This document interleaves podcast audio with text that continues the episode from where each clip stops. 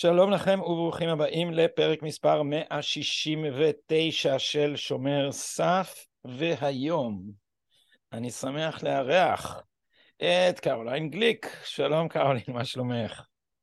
בסדר גמור, טוב לראות אותך שוב. אנחנו מוותיקי הפודקסטרים, מלוחמי הקורונה, מימי האופל, והסיבה שהזמנתי אותך זה כי אה, אין אף אחד ברחבי מדינת ישראל שמבין רבע ממך בענייני ארצות הברית, ואני אומר את זה בענווה, בתור אחד שזה המקצוע שלו, ואין לו עם מי לדבר כמעט, כי פה זה דבר מדהים, מושפעים מאוד מארצות הברית, אבל לא טורחים ללמוד אותה, ולא טורחים להבין אותה, במובן מסוים אפילו לא מתייחסים אליה ברצינות, כאילו קונים את החוץ של הנימוס האמריקאי, וגם את הנטייה האמריקאית, לחשוב, להיות שקופים לעצמם, ולחשוב שהם רק מציעים פתרונות פרקטיים, הם בכלל אין להם אידיאולוגיה.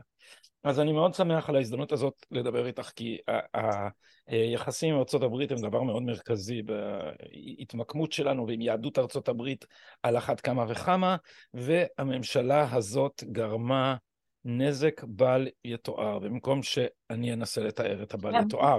הממשלה לשעבר. הממשלה לשעבר, נכון, נכון, נכון, עוד לא התרגלתי, עוד לא התרגלתי, כולנו מחייכים, הייתי בתוכנית לימור סמימיין ורן ברץ, שמחו, לימור כתבה מאמר מותר לשמוח, אז אם יש לנו אישור מלימור, אני חושב שאני בעד, מי אנחנו? יכולים לחייך. בואי נתמוגג.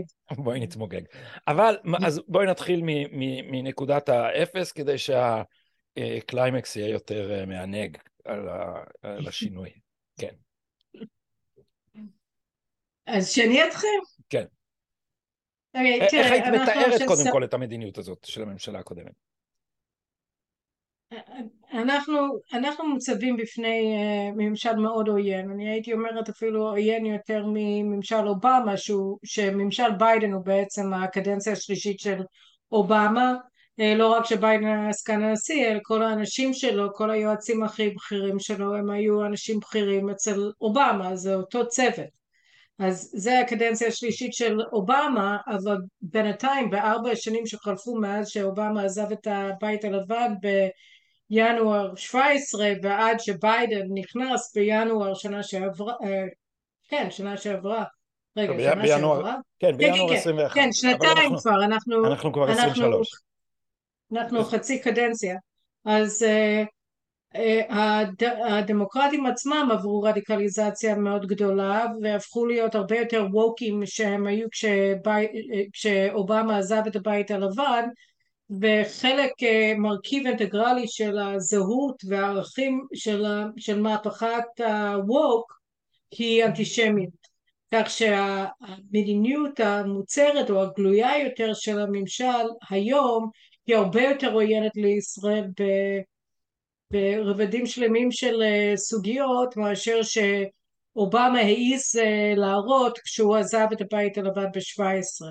אז זה קודם כל הזהות של הממשל, ואנחנו יכולים להיכנס לזה יותר בהמשך, אבל מול הדבר הזה באמת, כמו שאתה התחלת בפתיח שלך, היה, הייתה לנו ממשלה עם בנט ולפיד וגנץ בעיקר, אבל לא רק, שפשוט לא, לא הייתה מסוגלת להבין את המהות של הממשל, או את המהות של השינויים שחלו בחברה האמריקנית, ובמיוחד בשמאל האמריקני בשנים האחרונות. אם אתה זוכר, לפיד פעם באופן מדהים, אמר שנתניהו כבר לא מבין את החברה האמריקנית, האמריקנית אני מבין, אני, אני היחיד שמבין, ואני אני אביא את התמורה, כי אני, אני, מדבר, אני מדבר את השפה של, העכשווית של ארצות הברית. אבל הוא לא הבין כלום, כי הוא חשב שאם הוא יבוא בטוב, אז הם יחזירו לו בטוב, ובעצם זה לא מה שקרה. מה שקרה בפועל עם הממשלה שעזבה עכשיו, היא שישראל בעצם ביטלה את עצמה מול ממשל עוין, שמה מאחורה את כל האינטרסים הלאומיים שלנו, בשלל נושאים, הבולטים שביניהם זה...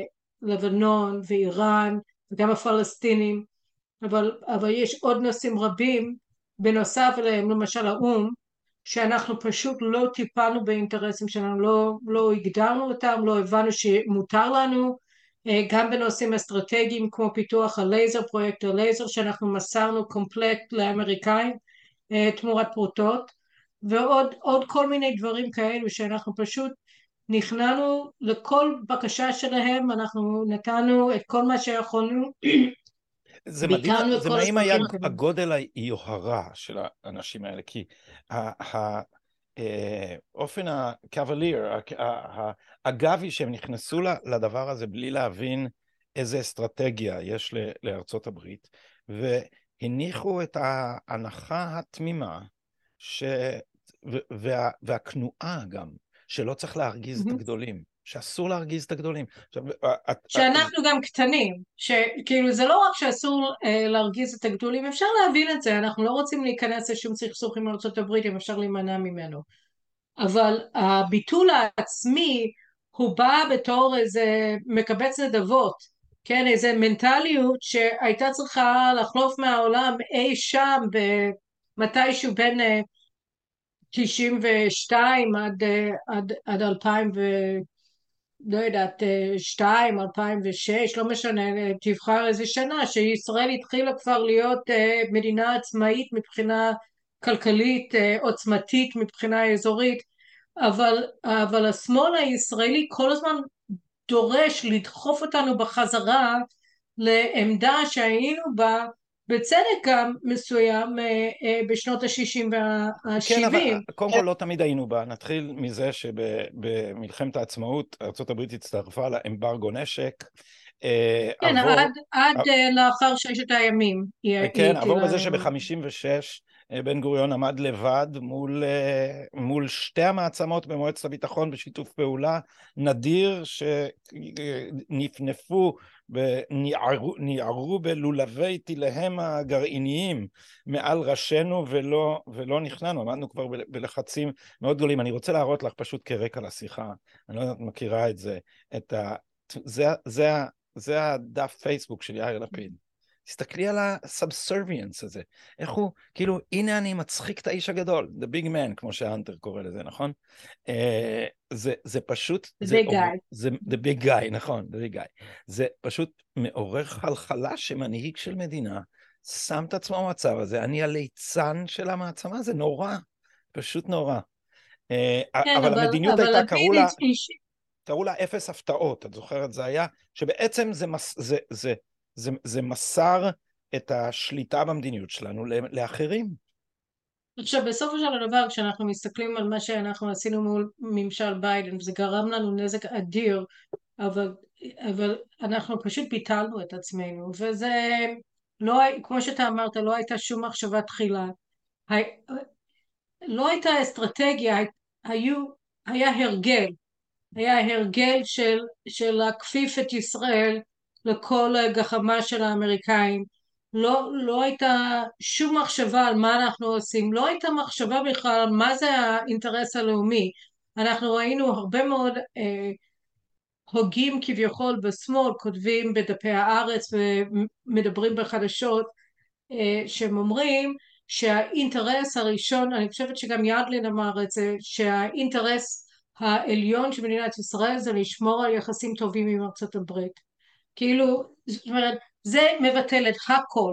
הדבר היחיד שצריך לעניין את ישראל זה שיהיו לנו יחסים טובים עם ארצות הברית.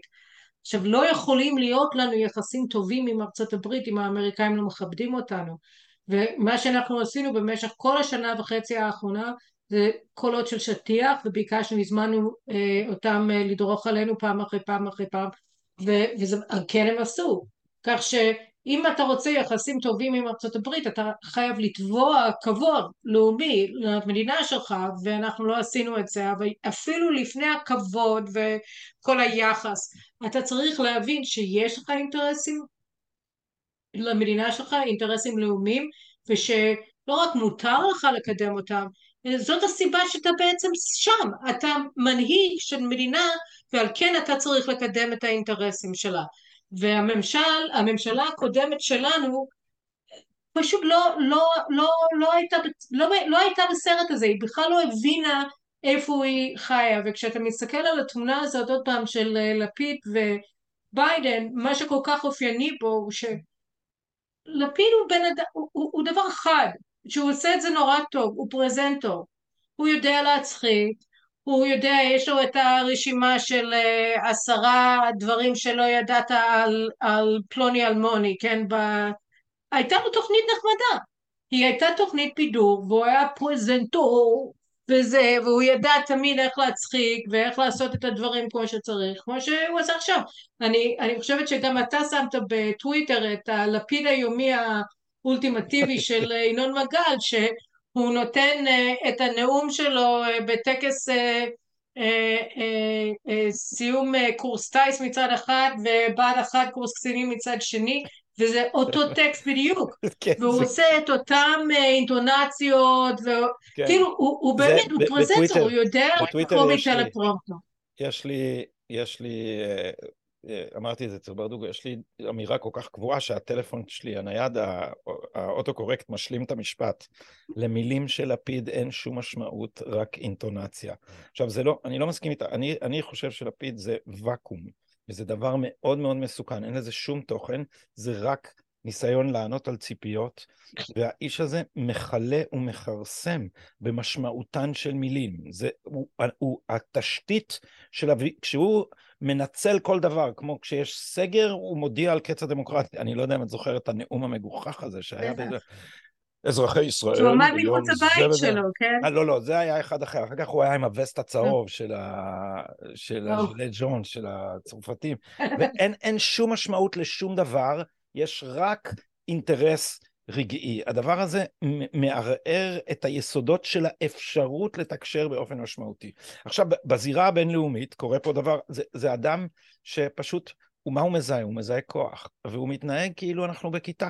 אז זה מלך הכיתה, זה ביידן, אז בעיניו צריך למצוא חן, ומי שמתחתיך צריך לדרוך עליו, זה, אנשים כוחנים, זה תמיד דואלי, הם, הם תמיד אה, שפלים בפני החזק, ובריונים בפני החלש, ואת הדבר הבסיסי שנתניהו עשה, הם, הם לא הבינו, אבל במקום שאני אתאר את זה, אני, כי שמעתי אותך כבר מדברת על זה, בואי נשווה לפני שאנחנו אומרים, מה לדעתך צריך לעשות מכאן ואילך, להסביר את מה שאיך פעל נתניהו מול הסכם הגרעין, כי חלק מהשקרים של הממשלה היוצאת, היה שנתניהו בגללו האיראנים התקדמו בהסכם הגרעין, כי הוא שכנע את טראמפ לצאת ובגלל זה טטטטטטם.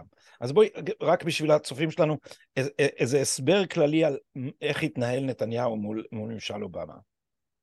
טוב, רק אני אפילו רוצה לשים בסוגריים, לפני שאנחנו פותחים את העניין של ההסכם, הסכם הגרעין של אלפיים וחמש עשרה, נתניהו היה בתפקיד, אני חושבת, פחות מ-עשרים וארבע שעות, כשביום שישי האחרון אה, עבר, עברה החלטה בעצרת הכללית של האו"ם, שהעביר אה, בקשה ל-איי סי ג'יי, לבית הדין הבינלאומי לצדק בהאג, אה, להוציא אה, חוות דעת לגבי אה, המצב המשפטי של אה, המשך השליטה הישראלית ביהודה ושומרון וירושלים. עכשיו, במהלך הפחות מ-עשרים וארבע שעות הללו, נתניהו הרים טלפון לראשי מדינה רבים, כן? והצליח לדבריו ביחד עם, עם הנשיא הרצוג ועם גלעד ארדן, אבל הוא הצליח להניע, אני חושבת, אחת עשרה מדינות מלתמוך בהחלטה הזאת, ואו להימנע או, או להתנגד. ו...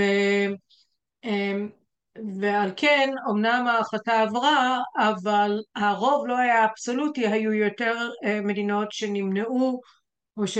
או שהצביעו נגד, מאשר הצביעו בעד. עכשיו, זה נחמה פורטה, אבל זה בעצם השיטה של נתניהו. זאת אומרת, אם אתה רוצה לקדם את האינטרס של ישראל, אז תקדם אותו. תעשה משהו, תפעל כדי לקדם את האינטרס של מדינת ישראל. אז אנחנו יכולים להגיד מדינאי דגול או לא, מה שהוא כן, הוא פטריוט. כן, והוא יודע שהוא לא העיקר, וזה לא כל כך מעניין אותו כמה אה, זמן יש לו עם, אה, עם נשיא ארצות הברית אה, ביחד אה, עם חיוכים בסל, בחדר הסקלגל. מה שמעניין אותו זה לדעת אם הוא מקדם את האינטרס של ישראל בזירה הבינלאומית, זה מה שהוא אמור לעשות. זה תפקיד של מנהיג, מרבית המנהיגים בעולם כבר שכחו את זה, אבל לשמחתנו הרבה. נתניהו לא שכח את זה, וזה בעצם היה הגישה שלו לגבי הסכם הגרעין גם כן, כי בעצם הסכם הגרעין מה זה הסכם הגרעין? הסכם הגרעין, אני שונאת את המונח הסכם גרעין, כי זה נותן את התחושה שמדובר על הסכם שאמור למנוע מאיראן להשיג נשק גרעיני. והסכם הגרעין כביכול, שאובמה סגר עם איראן ב-אלפיים וחמש עשרה, וזה שאם ביידן נסגור עכשיו עם איראן, יהיה עוד יותר חמור, אבל שני ההסכמים הללו, אחד ש, שיש בשאיפה ואחד שהיה ב-אלפיים וחמש עשרה, הם הסכמים שמתירים לאיראן להפוך להיות מעצמה גרעינית, תוך פרק זמן מסוים. אז ב-אלפיים וחמש עשרה זה היה תוך עשר חמש עשרה שנה, קרי עשרים וחמש עד שנת שלושים, ההסכם נתן לאיראן לגיטימציה בינלאומית של מועצת הביטחון של האום, של ארצות הברית, להפוך להיות מעצמה גרעינית, הכשירה את הקרקע לצד זה מטעם איראן בתוך הסכם, והשאירה את איראן במאות מיליארדי דולרים, דבר ש...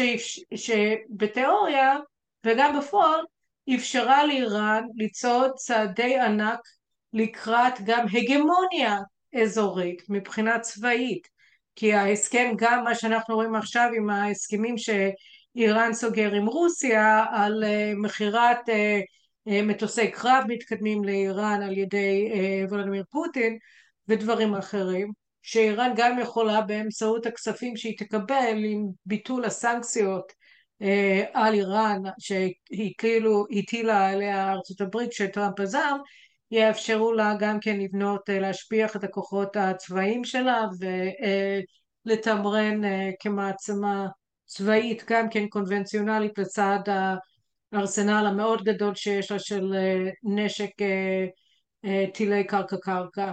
אז אנחנו, אנחנו מסתכלים על, על תוכנית אמריקנית שהיא בגידה מוחלטת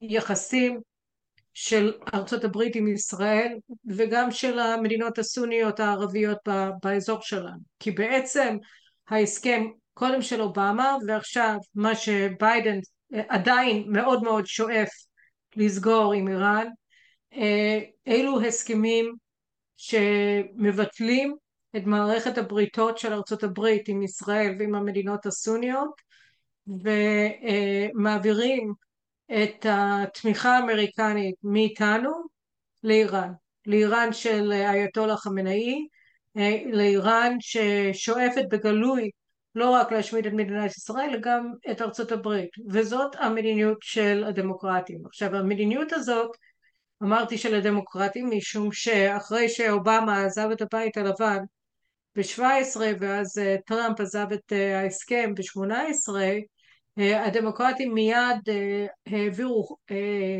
החלטה כמפלגה שחייבה את המפלגה לשאוף לחזור להסכם הגרעין ברגע שהם חוזרים לבית הלבן, כך שזה בעצם המדיניות של כלל המפלגה הדמוקרטית ולא רק של הבית הלבן, היא מדיניות אנטי-ישראלית וגם אנטי-אמריקנית בסדר גודל אפוקוליפטי, וזאת המדיניות. וביבי ראה את זה, והוא הבין שהוא ראה גם לפני כן, הוא ראה עם בוש גם כן, וגם בשנים הראשונות של אובמה בתפקיד, שהסיפור הגרעיני היה יותר מאחורי הקלעים, שהם עשו משא ומתן אומנם עם האיראנים, אבל הם עשו את זה בשקט ובסתר. נתניהו ראה שאנחנו בעצם לבד. ב-אלפיים ושבע ממשל בוש הוציא ה-National Intelligence Directorate, שזה אחראי על הערכה הלאומית המודיעינית של ארצות הברית, הוציאה חוות דעת בנובמבר אלפיים ושבע על, על מצב הגרעין, התוכנית הגרעינית האיראנית, ובאופן שקרי הוד, אה, אה, הצהיר ש...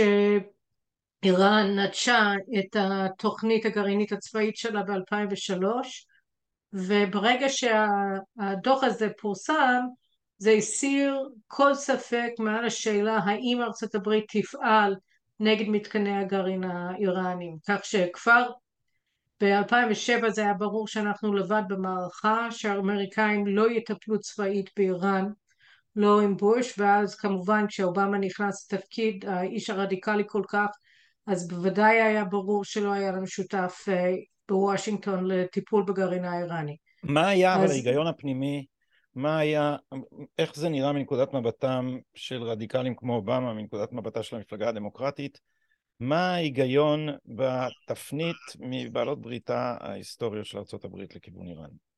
מה הם חושבים שהם עושים? התפיסה הפרוגרסיבית, הווקית, ש, שדוגלים בה הדמוקרטים היום, או, או מובילי המפלגה היום, היא תפיסת עולם אנטי-אמריקאית בראש ובראשונה. האנטישמיות של התפיסה הזאת היא, היא פונקציה של האנטי-אמריקניות הבסיסית שבה. וזו תפיסה יותר אירופאית, אנחנו רואים למשל אירופאים, הם סולדים בתפיסה שמותר להם בכלל להיות עם גבולות, הם מאמינים בגבולות פתוחים לא רק בין מדינות האיחוד, אלא כפי שאנחנו ראינו ב-אלפיים וחמש עשרה בצורה קוגרפית, עם כניסת מיליון, מיליון חמש מאות אלף סורים לתוך אירופה דרך גרמניה, שהם מאמינים שאין להם זכות גם למנוע מאנשים זרים מאוד לתרבות ולסיביליזציה האירופית מלהיכנס ו- ולשנות את פניה של היבשה שלהם מקיר לקיר, כי הם לא בסדר, הגרמנים לא בסדר כי, כי שואה, כי אושוויץ, וכל אירופה בעצם אשמה בזה גם כי הם לבנים וגם כי הם היו מעצמות אימפריאליסטיות. אז יש הרבה מאוד שנאה עצמית בתוך התפיסת עולם של הזהות האירופאית, או לפחות מערב אירופאית, והתפיסות האלו, האנטי-מערביות במהותן, חדרו לארצות הברית מאז מלחמת העולם השנייה, והם עברו כמה מוטציות עד שהגרסה האמריקנית לשנאה העצמית הזאת שיובה מאירופה הפכה להיות כל כך רדיקלית שאפילו אמנואל מקרון באיזשהו שלב אמר שהאמריקאים השתגעו. וזה מצחיק שנשיא צרפת חושב שאתה יותר מדי רדיקלי, כאילו אתה אמריקה יותר מדי רדיקלית, זה, זה די מטורף, מי היה מעלה על הדעה, אבל זה מה שקרה, אני חושבת ב-אלפיים ו... מתי זה היה? ב-אלפיים ושמונה עשרה אולי? אז אולי... אבל ההנחה היא... ההנחה היא ש... ש... שיהיה סוג חדש של יציבות, נכון? כלומר, ההנחה שלהם היא שאם אנחנו נפייס את, את הקיצונים, violent extremists, אז הם יפסיקו להיות קיצונים ויהפכו, יהיה להם stake in the game. זאת אומרת, ההנחה שפה זה באמת מאוד רדיקלי, כי זה, זה מצורף לזה גם, ה, גם רגשות האשמה הקולוניאליסטיים, ואני תמיד אומר, אובמה זה הנשיא הראשון שהוא תלמיד מובהק של אדוארד סעיד, הוא גם תלמיד שלו בפועל, אבל, אבל גם לפני זה לאמריקאים היה, הייתה נטיית לב כזאת, ואנחנו ראינו את אייזנהאור במשבר סואץ, אגב יצא ספר פנטסטי, עכשיו בעברית, של מייק דורן ידידנו, בסלע מאיר, על משבר סואץ, ספר כן, מ- מרתק. כן, קראתי אותו באנגלית. ש- ש- אבל... שמראה שזה בעצם אותו דבר, גם, גם אייז... זה נקרא אייקס גמבל, האימור של אייק, ו- וגם אייזנהאואר חשב שאם אנחנו נפייס את נאצר, אז תהיה יציבות במזרח התיכון. זה לא אותו דבר. טוב, אבל זה, זה, זה שונה. זה, זה יותר גם נובע מעוינות לבריטניה, וגם לעוינות, מעוינות לישראל, כי אייזנהאואר והצוות שלו היו מאוד אנטישמיים ומאוד אנטי-ציונים, כן? אז במיוחד שר ההגנה ושר החוץ וראש ה-סי איי איי שלו, אז, אז זה לא, זאת אומרת, התפיסה שלו לגבי הניסיון לפייס את נאצר היה זהה לתפיסה של הבריטים, בשנות ה-שלושים וה-ארבעים, התפיסות האמריקניות לגבי מזרח התיכון, בעצם הם ירשו אותם מהשלטונות הבריטים במזרח התיכון במצרים ובארץ ישראל כן. לפני העצמאות שלנו, אז זה לא בדיוק אותו דבר, it's not, it's not the same guilt, כאן, כאן מדובר ב-hatred, כאן מדובר בשנאה עצמית אמריקנית, וכשאובמה אמנם אמר שהוא רוצה להגיע למאזן אימה חדש, האמת היא אני חושבת שזה פחות עניין אותו. אני חושבת שזה דווקא היה יותר סיסמה אה, שגורמת לו להישמע מתוחכם, מאשר אה, חשיבה אסטרטגית מעמיקה. כי אי אפשר, זה בערך כמו התפיסה של אוסלו, כן? ש, שהיה ברור אה, כבר ב-תשעים וארבע, עוד לפני שערפאת הגיעה, לעזה במאי תשעים וארבע, באפריל תשעים וארבע, היה לנו הפיגוע ההתאבדות הראשון, זה היה בחדרה, היו שניים, אחד בחדרה, אחד באפולה, ושניהם קרו לפני שערפאת בכלל הגיע, בחודש לאחר מכן, במאי, ו... והקים את הרשות הפלסטינית. עכשיו, כבר אז, אם לא אפילו מוקדם יותר, היה ברור שה...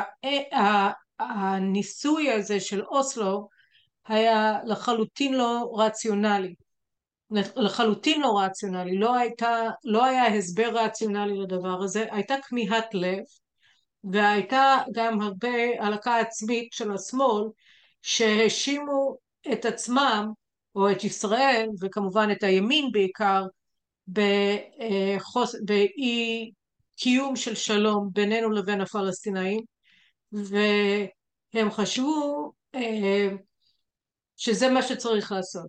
עכשיו, היה בור...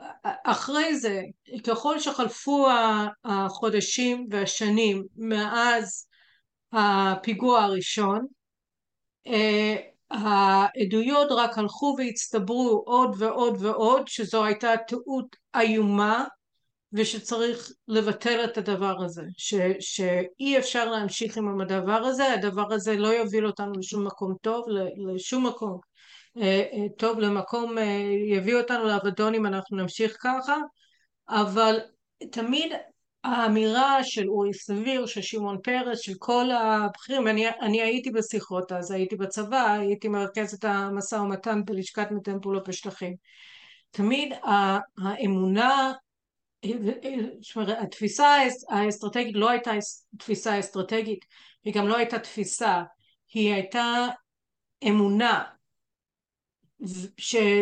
שזה מה שצריך לעשות, ואז הם היו אומרים אנחנו נגיע להסדר קבע והכל יתהפך, כל, כל המציאות שאנחנו חווים על בשרנו פשוט תשתנה ללא הכר, מאה ושמונים מעלות, יהיה כאן שלום. עכשיו לא, לא היה שום סיכוי שזה יקרה, כי הפלסטינים בנו חברה טרוריסטית, שהייתה מאורגנת סביב תפיסה אחת של השמדת ישראל, שבאותה מידע, בדיוק, השמאל האמריקני בראשות אובמה, כן, הם בנו תפיסה של קנייה וחנפנות כלפי ראי אויביה של ארצות הברית, בראש ובראשונה איראן, ואמרו אנחנו נעשה את הדבר הזה ויהיה בסדר.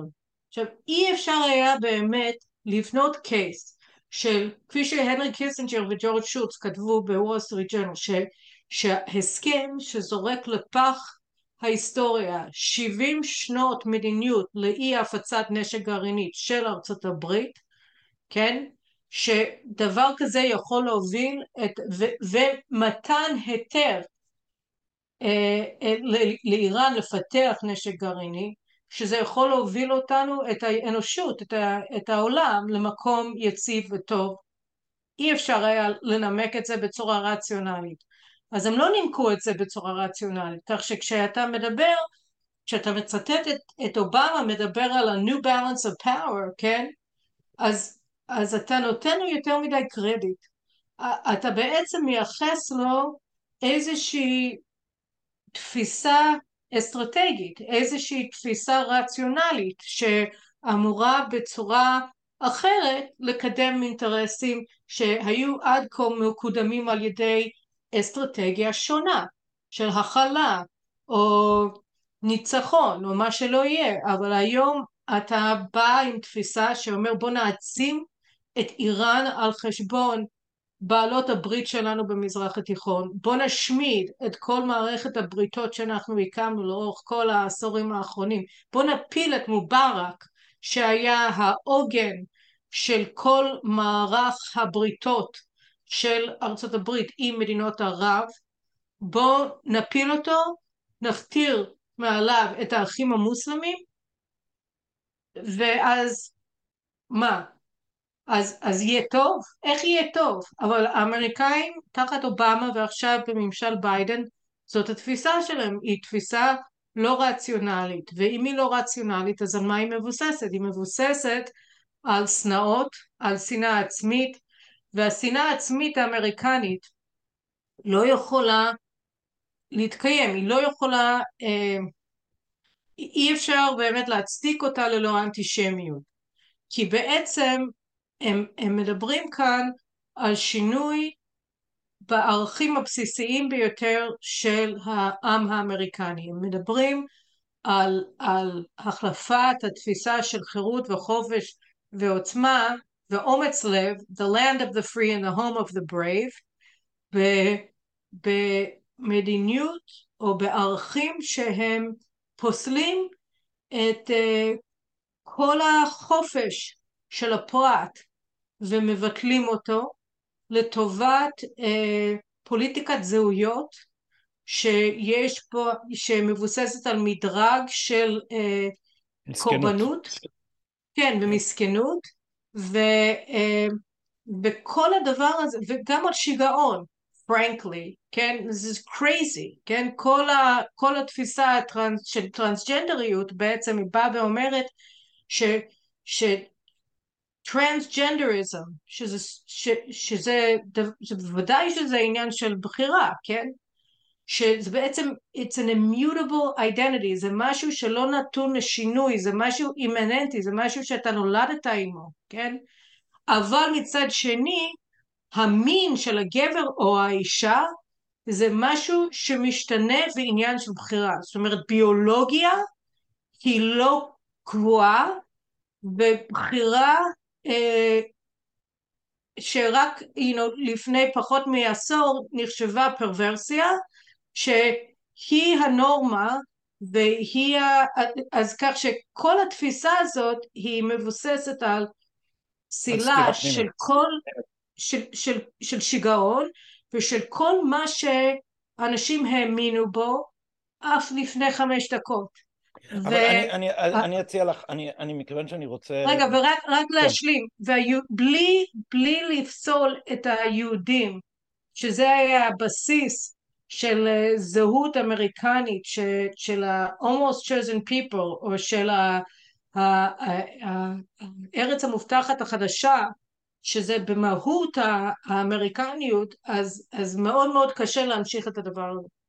אז עכשיו אני שותקת. אני אנסה, לא, אני אנסה רק, כלומר, לנסות להחיות את איך שזה נראה מצידם, כי זה באמת מבחוץ, את צודקת, וזה לא רציונלי, וזה דבר לחלוטין מופרך. אני חושב שהוא נובע באיזושהי מידה, מאיזה שילוב של רלטיביזם תיאורטי עם, עם, עם ביטחון בלתי מציאותי ביציבות של המצב שלהם. זאת אומרת, האמריקאים, מרגישים ש- it's the end of history, שהכל כבר בסדר, והם רואים את העולם רק מנקודת מבטם, ואז יש איזה רעש באיזה פינה, כי כמה אנשים קופחו, אז בואו ניתן להם, the arrogance of power, היהירות של הכוח, כפי שאומר אובמה, בואו תפסיקו, נוותר גם להם קצת, ניתן גם להם קצת מקום.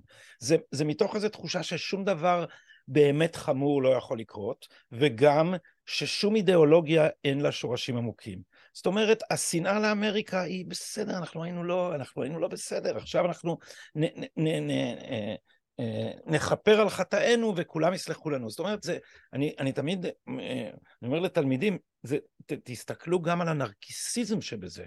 זה, זה כאילו, אנחנו זה העולם, וכל מה שיש למישהו איזה דעה, זה, זה תגובה לנו, זה בגללנו. לכן, לא, הוא לא, כששורפים את הדגל של אמריקה וצועקים מוות לאמריקה, זה לא באמת, זה לא באמת. קצת כועסים עלינו, אנחנו נפצה אותם, ו- והם, והם יסתדרו. אבל אני רוצה להחזיר אותך דווקא למהלך, תראי, כי אני, כש, כש, נתניהו ב-אלפיים וחמש עשרה הלך לנאום בפני הקונגרס, מאחורי גבו של הנשיא אובמה, אני נבהלתי. אני נבהלתי, יחד עם רבים. זה היה טבוע במנטליות הישראלית של מה? ללכת להתנגשות עם נשיא אמריקאי. אז אנחנו לא זוכרים את בן גוריון, הדור שלי, אבל זה נראה לנו מאז שישים ושבע, בטח מאז שבעים ושלוש, אני לא, ב-שבעים ושלוש איפה היית, קרלין? אני הייתי בשיקגו, הייתי בת שלוש. היית בת שלוש. אני הייתי בן עשר, עשר כמעט שמונה, ויום כיפור, ואחרי זה ניקסון הגיע לארץ. ואני זוכר את זה שזה היה, קודם כל, אפילו לפני זה, אני זוכר את הבולים עם קנדי. אני זוכר שזה נראו לנו, נראה לנו ממש סגן אלוהים. ונשיא אמריקאי, נראה לנו כל יכול, תחשבי, הוא בא, כשהוא בא, כשהשיירה שלו, אני עמדתי ברופין, בירושלים, כשהשיירה של ניקסון עברה עם הלימוזינות הענקיות, זה עוד, זה, זה עוד לא הפנימו את משבר הנפט, הלימוזינות האמריקאיות נראו כמו מגרש טניס אז, והוא עבר, ואני זוכר שהוא מנפנף, או אני מדמיין את זה, או אני לא יודע, אולי אני משפץ את ה... את הדמיון אחורה, והמתנחלים צעקו נגדו, וזה וזה, ניקסון כבר היה מסובך עד פה בווטרגייט, זה כבר היה דמדומי נשיאותו, אבל לנו הוא נראה דמיגוד ממש. אז הדור שגדל ככה אומר, לריב עם אובמה זה דבר מטורף, ובכל זאת המהלך הזה היה מהלך אפקטיבי, בעל השלכות שסופו אפשר את הסכמי אברהם, כי במזרח התיכון אמרו, האמריקאים שבשבת, נשיא אחד ככה, נשיא אחד ככה, אבל הבחור הזה מישראל, עליו אפשר לסמוך. נכון, וזה מחזיר אותנו להווה. כי הוא לא מפחד מהם, כן. כי, כי, כי בשנה וחצי האחרונה, שאנחנו ראינו את הממשלה הזאת, פשוט הופכת ישראל לתחפה של אמריקה, מדינה וסלית, כפי שאתה מכנה אותנו, אז... אנחנו, אנחנו איבדנו את המעמד שלנו באזור, אנשים התחילו אה, לא לקחת אותנו ברצינות, ובצדק, זאת אומרת, היו לנו עסקים עם אה, האמירויות שהיו אסטרטגיות, כמו למשל הובלת גז אה, דרך ישראל אה, לאירופה, ותמר זנדברג, בגלל שהיא רוצה להתחבר להווי הפרוגרסיבי של שינוי האקלים וכל הדברים האלו, אז היא פשוט ביטלה את זה, היא וקרינה להרר. והאמירויותים לא הבינו את נפשם, ובצדק, זה, זה מטורף. ועוד שלל של דברים כאלו, וכמובן מה שאנחנו עשינו עם הגז בלבנון, שזה מטורף, אנחנו פשוט נתנו לאיראן דרך חיזבאללה, דרך הממשלה ה... מדומה ב, ב, בלבנון, אפשרות מנוף לפעילות בתוך אגן הים התיכון, גם מבחינת תעשיית הגז, ובמיוחד מבחינת צבאית מולנו, מול החופים שלנו. ואנחנו מסתכלים על הדבר הזה, ו, ו, ופשוט צריך לשאול איך אנחנו הגענו עד הלום, אבל הנזק שהם גרמו הוא אדיר. עכשיו, נתניהו נתן ראיון לערב ניוז הסעודי באנגלית לפני נראה לי שבוע וחצי שבועיים, שבמהלך הראיון הזה הוא דיבר על האפשרות של שלום עם ערב הסעודי, אני כותבת על זה בדיוק מאמר בשביל האומה, ומה שהוא אמר שם, אני חושבת שגם החבר שלנו טוני בדרנדי ציין את זה במאמר שהוא כתב אחר כך בערב ניוז, שבעצם נתניהו דיבר על הצורך של לייצב את המדיניות האמריקנית כלפי ערב הסעודית, וזה נכון, שהוא אמר שהערבות או הביטחון במחויבות האמריקנית לבעלות הברית שלה, אנחנו אצלנו בישראל הכל בסדר, ואצלכם זה לא, אז, אז זה הערובה הכי טובה ליציבות באזור, שכולם יכולים לסמוך על זה שארצות הברית היא ערבה, לביטחון פה, שלפחות היא נאמנה לבעלות הברית שלה. והוא אמר, התנודות הפראיות במדיניות האמריקנית, הם, הם, הם, הם דבר שצריך להפסיק.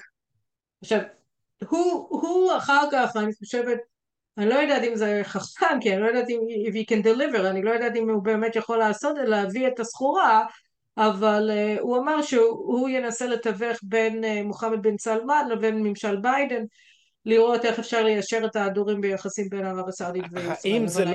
האם זה לא, אני קורא את זה אחרת, אולי אני קורא פה יותר מדי בין השורות, אבל הרי חלק מהמדיניות של הממשלים האלה היא להשפיל את ישראל ואת סעודיה.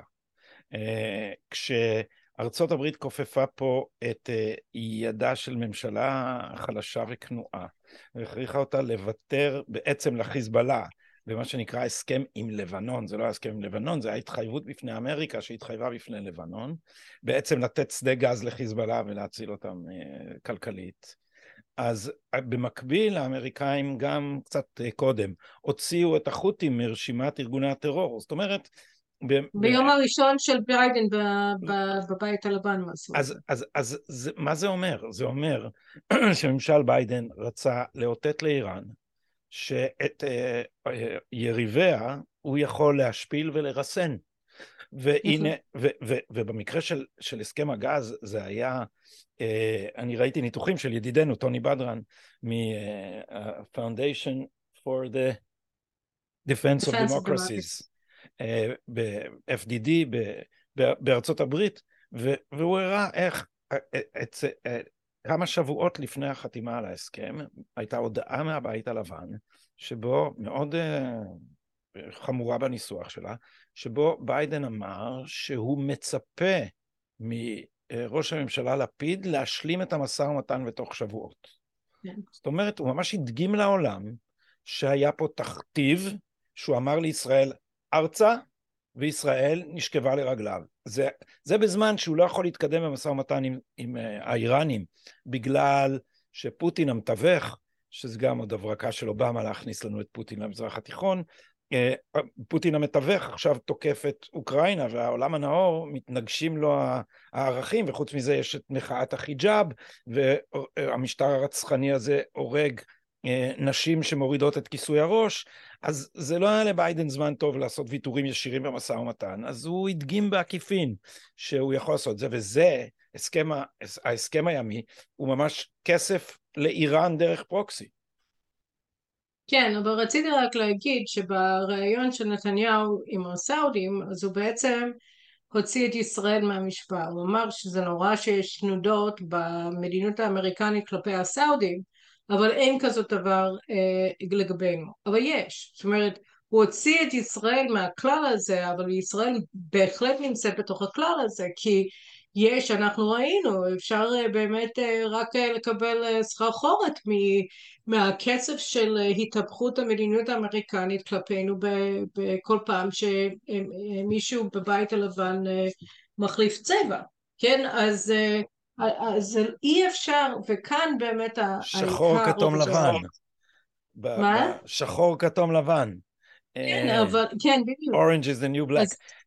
לא, אבל לא השלמתי את המחשבה, עכשיו אני שם לב, אז אני מיד מחזיר את זכות הדיבור אלייך. האם המהלך של נתניהו אינו ניסיון להביך את ביידן, על ידי, כי הוא יודע שביידן יסרב לברית עם ערב הסעודית, וזה דרך לומר לערב הסעודית לא לסמוך עליהם וכן לסמוך עלינו? יכול להיות, או שאני מגזים?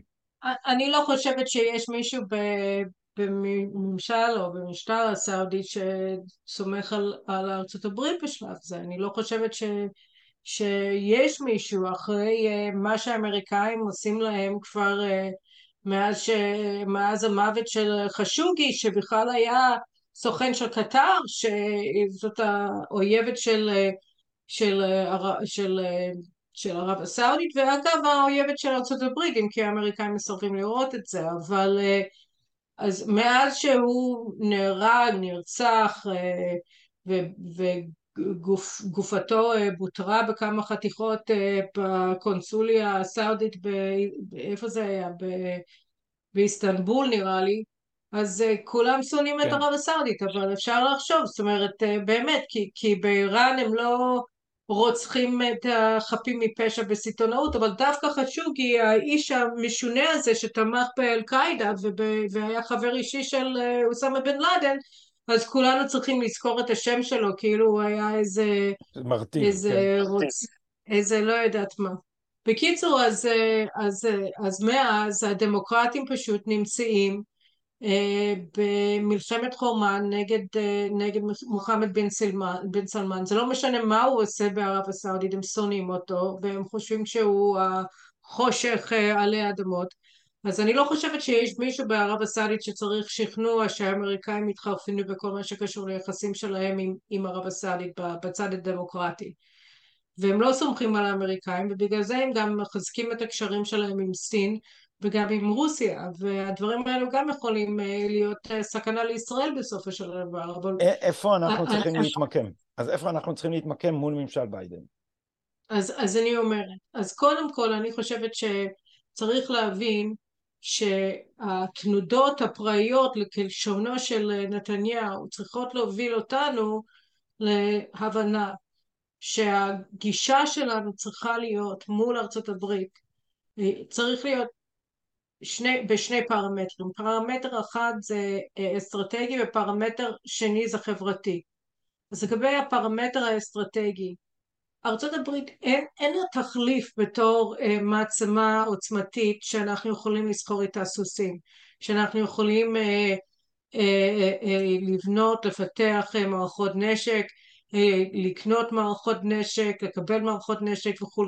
אה, אף אחד לא יחליף אותה, רוסיה לא תחליף אותה, סין לא תחליף אותה, אף אחד לא תחליף אותה מהבחינה הזאת.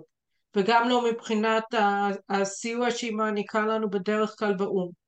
יש הרבה מאוד דברים שארצות הברית עושה בתור בעלת ברית גם בתקופת ביידן, שאנחנו לא נמצא תחליף אה, מהר, אבל אנחנו לא, לא צריכים לקבל מחליף, אנחנו לא צריכים להחליף מעצמת על במעצמת על, אנחנו צריכים להתעצם, ואנחנו צריכים להיות עצמאיים מבחינה אסטרטגית, אנחנו צריכים לצמצם במגמה לבטל את התלות האסטרטגית שלנו בארצות הברית, גם אי אפשר לבנות עליהם כבר, זה לא רק שאחרי שומר החומות, אז הגיעו כל החברות בסקואד, בחבורה הזאת, שרק הולכת וגדלה, התווספו לה עוד חמישה חברים בבחירות בנובמבר, כך שהחבורה של הרדיקלים הדמוקרטיים, רק הולכת ותופחת ממערכת בחירות אחת לשנייה, לשלישית עכשיו, והם הצביעו נגד מילוי המלאי של טילי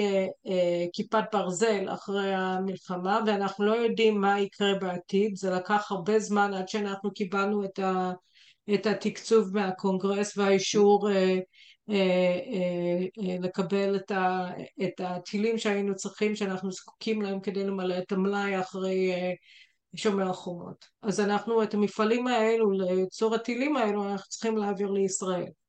אנחנו לא יכולים להיות תלויים במצב בקונגרס בשביל דברים שהם חיוניים לביטחון שלנו. אנחנו צריכים אז גם להגדיל את יכולת הייצור העצמאי שלנו, המקומי שלנו, בכל מה שקשור לטילים והמלח לצה"ל. וצריך לעשות את זה מיד. כי אנחנו גם רואים שגם הארטילריה וגם טילי הג'אבלין ודברים אחרים, המלאים האמריקנים הם מתרוקנים. גם זה, זה כבר אה, אה, מסכן את הצבא האמריקני, והמלאים של הצבא האמריקני, בגלל שביידן פועל בצורה, אני חושבת, אה, משוגעת כלפי אוקראינה. הכמות של הנשק שהוא מעביר להם היא עצומה, ללא בקרה. והוא פשוט מרוקן, מרוקן את המלאים האמריקנים. אז, אז מה יקרה מחר באמת? אני ראיתי כמה הערכות שיהיו, שתהיה לנו מלחמה בקרוב עם חיזבאללה. מה יקרה אם זה באמת יהיה המצב?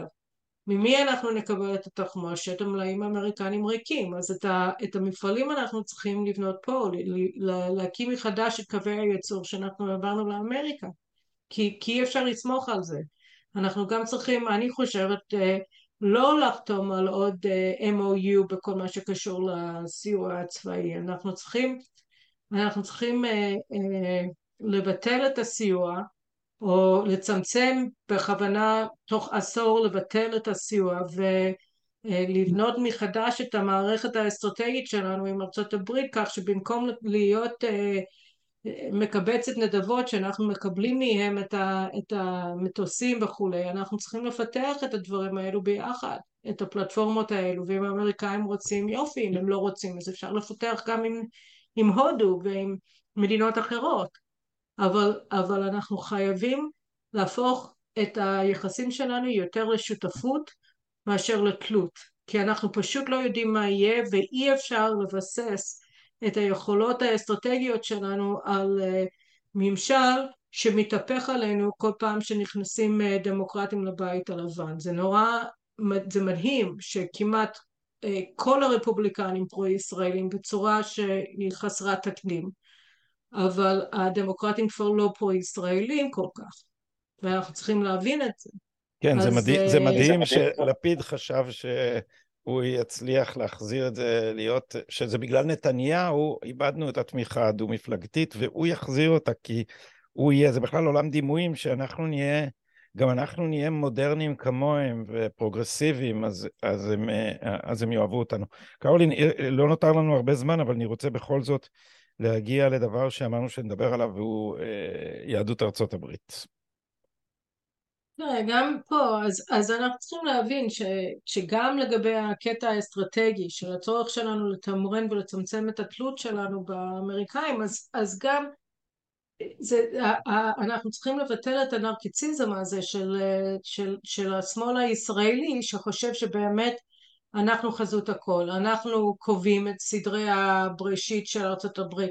כמעט ושום דבר שקורה בארצות אירועים, כלום, אני חושבת שאפשר להגיד כלום, שום דבר שקורה בארצות הברית הוא לא תוצאה של משהו שישראל עושה. אנחנו יותר מדי קטנים, ואנחנו פחות מדי משמעותיים בתמונה הגדולה של מה שקורה בתוך ארצות הברית. אנחנו צריכים להבין את זה, ש- שזה לא בגללנו, שום דבר שקורה שם זה לא בגלל משהו שאנחנו עושים. עכשיו לגבי היהודים, תראה,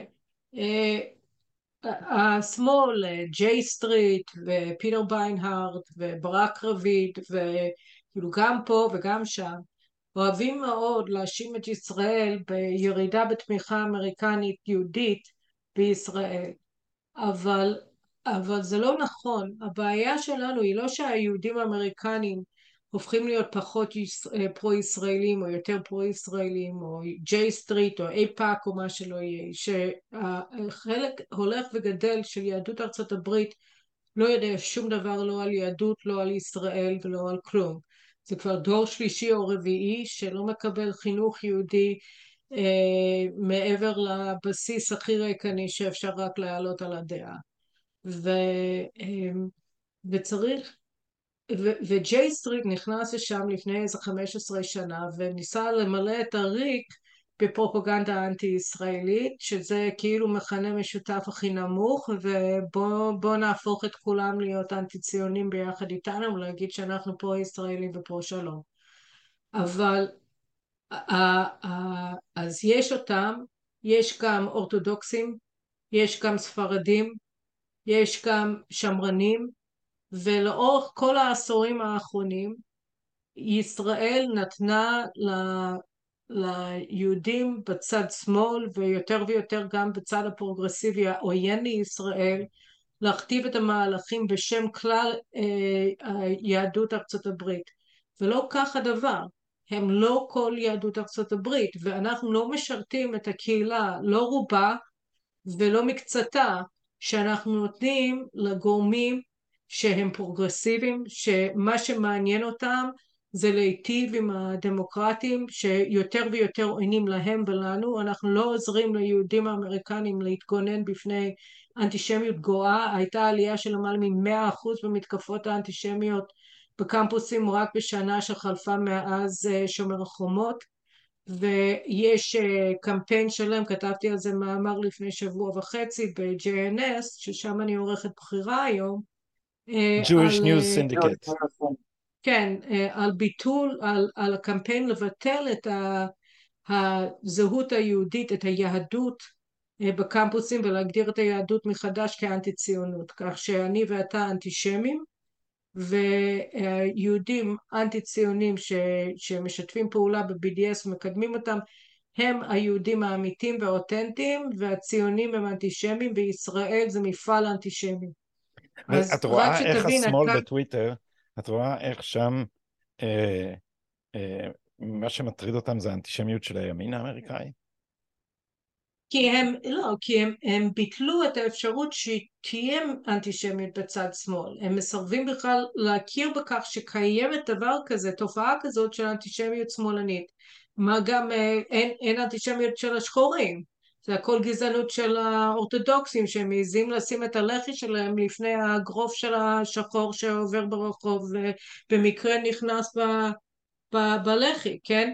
אז זה אשמת היהודים האלו, והניו יורק טיימס משתף בזה פעולה, כי הם הוציאו כבר, אני חושבת, המאמר שתים עשרה או משהו כזה, בחצי השנה האחרונה, נגד היהודים האולטרה-אורתודוקסים החרדים בברוקלין ובקווינס.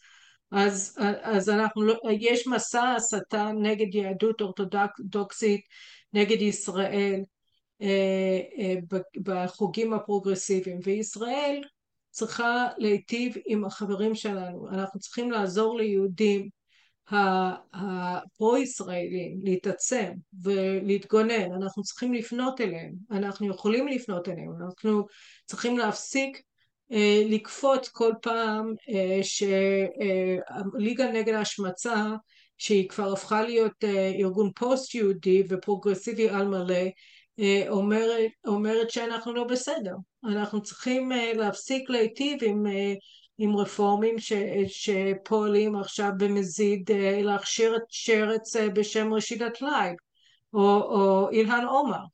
אנחנו לא צריכים אה, אה, לתת להם את, את מרכז במה בחיים היהודים בארצות הברית. ישראל יש לה אחריות ליהדות בגולה, ובראש ובראשונה אנחנו צריכים לסייע ליהודים שמה להכיר ב, ביופי שבזהות היהודית שלהם, וגם ללמוד איך להתגונן בפני אנטישמיות. ואנחנו לא עושים טובה לאף אחד שאנחנו מתעלמים, ושאנחנו מנסים להיטיב עם הגורמים היהודים בארצות הברית שלעולם לא יסכימו להילחם נגד האנטישמיות בשמאל. אז, אז זה, זה רק כלפי היהודים, כלפי החברה האמריקנית בכלל. אני, אני מעריכה שזה ייקח לנו בערך עשור לגמור להיות תלויים לחלוטין בארצות הברית, או להיות תלויים בצורה כל כך משמעותית אסטרטגית בארצות הברית. ואני מקווה מאוד שארצות הברית תתעשת ותחזור לעצמה בצורה כזאת או אחרת, ותחזור להיות באמת מדינה מלוכדת ולא מקוטבת, ולא במלחמת אזרחים לא כל כך אלימה כיום. אני נורא מקווה שהיא תחזור לערכים הבסיסיים האמריקאים האהובים שלה, שאני אוהבת. אבל גם אם כן וגם אם לא, יש המון אמריקאים שהם פרו-ישראלים. ואחד הדברים הנוראים של לפיד עשה, כשהוא נכנס למשרד החוץ, עוד שבשנה הראשונה שבנט היה ראש ממשלה, הנאום הבכורה שהוא נתן במשרד החוץ, אמר ש... כן, שאנטישמיות זה שם המשפחה, וכל הסנאות הם... לא, לא, לא, זה אחר כך. קודם הוא נכנס למשרד החוץ, והוא אמר שאבנגליסטים, כבודם במקומו מונח, אבל אנחנו רוצים פנינו לחיזוק היחסים שלנו עם היהודים הליברליים.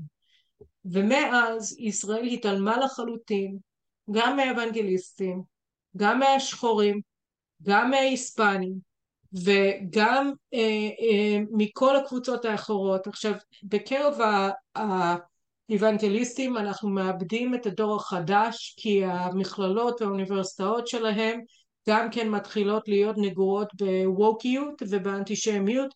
אנחנו חייבים לפנות, לעזור, לשקם את היחסים שלנו איתם, כי אם הולכים האבנגליסטים הזה, או הלכה התמיכה האמריקנית בישראל. אנחנו חייבים לחזק את הקשר הזה עם הדור הצעיר שלהם בגליסטים.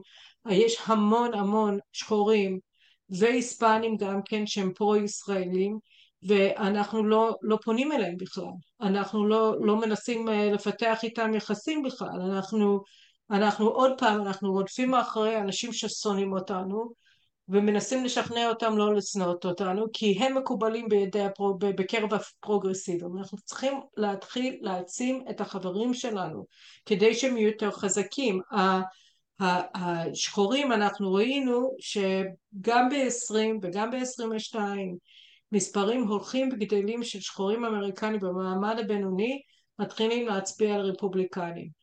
וזה, כל השחור הוא, הוא, הוא עכשיו הרבה יותר מתנדנד מאשר הכל היהודי. והתופעה הזאת היא עוד יותר חזקה בקרב ההיספנים. ואנחנו חייבים לבצר את המעמד של ישראל בקרב הרוב של החברה האמריקנית, לאורך השנים הקרובות וגם בהמשך אם אנחנו יכולים, כי, כי גם היכולת שלנו למנף את, את היתרונות שיש לנו בקרב ארצות הברית כדי לצמצם את התלות ולהגדיל את השותפות תלויים בדעת הקהל, וגם כי זה הדבר הנכון לעשות גם כלפי היהודים באמריקה, להעצים את החוגים הפרו-ישראלים והפרו-יהודים בארצות הברית, להילחם נגד האנטישמיות הגואה, ש, שתופסת חלקים נרחבים, הולכים וגדלים בקרב החברה האמריקנית. אז, אז גם מבחינה אסטרטגית לצמצם את התלות, ב, בתוך ראייה ארוכת טווח של עשור, לא יותר מזה, לבטל את התלות האסטרטגית שלנו בארצות הברית תוך התעצבות עצמאית של ישראל, לא שאנחנו נחליף מעצמה במעצמה, אנחנו נהיה מעצמה, וגם לחזק את, את היהודים שרוצים להיות מחוזקים, לעזור להם מבחינת הקניית זהות משמעותית ציונית ליהדות ארצות הברית שלא קיבלו, שהם לא בעלי רקע בכלל, וגם להעצים את החלקים הנכבדים ביותר של הקהילה היהודית בארצות הברית, שהם פרו-ישראלים, שהם פרו-יהודים, שהם לא חושבים ש... שציונות זה סוג של אנטישמיות, ולא מדברים על עליונות יהודית וכל השטויות האלה. וכפי שאנחנו ראינו עוד פעם עם ביבי באום, אני כל כך שמחתי במוצאי שבת שראיתי את הדיווח הזה, כי זה, לזה המתנו. שישראל תחזור לזירה ותתחיל לקדם את האינטרסים שלה בצורה אמיתית ואקטיבית ובלי להתנצל ובלי להסס. הוא הצליח, הוא לא הצליח אה, למנוע את, ה, את הרוב, אבל הוא הצליח לשנות את המצב, וזה רק, זה, זה ב-עשרים וארבע השעות הראשונות שלו בלשכת ראש ממשלה, זה, דבר, זה רק מראה כמה, מה הפוטנציאל, הוא בלתי נדלה כמעט, אנחנו יכולים, אם אנחנו נפעל לקדם את האינטרסים שלנו בארצות הברית, אנחנו יכולים. ואגב, רק דבר אחרון, בתור אחת שבאמת אוהבת את ארצות הברית, אנחנו, אנחנו לא אחראים למה שקרה שם, ואנחנו גם לא הפתרון למה שיקרה בהמשך, אבל לפחות אנחנו יכולים לעזור.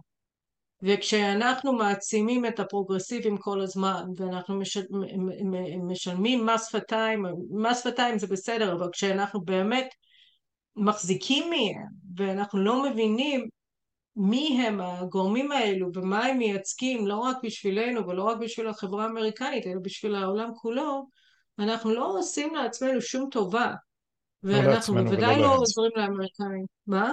לא לנו ולא להם. נכון, אז לפחות ש...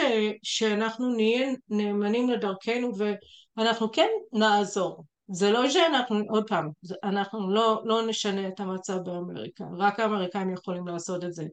אבל אם ישראל שומרת על עצמה, מראה שהיא באמת מאמינה בעצמה, ובעקרונות היסוד של, של הציונות ושל היהדות, ושבאמת, כמו שנתניהו אמר, זו, זו, זו הארץ שלנו, אנחנו לא כובשים בארץ שלנו, אז אז הם גם כן יכולים, אנחנו יכולים להיות מקור ההשראה, וגם להעצים את האמריקאים הטובים שנלחמים בעד המולדת שלהם. ואני אני חושבת שזה זה גם כן צו שעה של הממשלה הזאת בתחום המדיני. כמו בכל שיחותינו, אני נזכר באמירה שלך שכמעט, החפיפה כמעט מוחלטת בין האמריקאים שהם פרו-ישראלים לבין האמריקאים שהם פרו-אמריקאים, שאר הם פשוט לא פטריוטים. קרולין גליק, תודה רבה לך על השיחה המרתקת הזאת, ואנחנו מן הסתם נתראה בפורום הזה, לא בעוד הרבה זמן. יאללה, להתראות, ארגלי, תודה רבה, שיהיה לנו בהצלחה.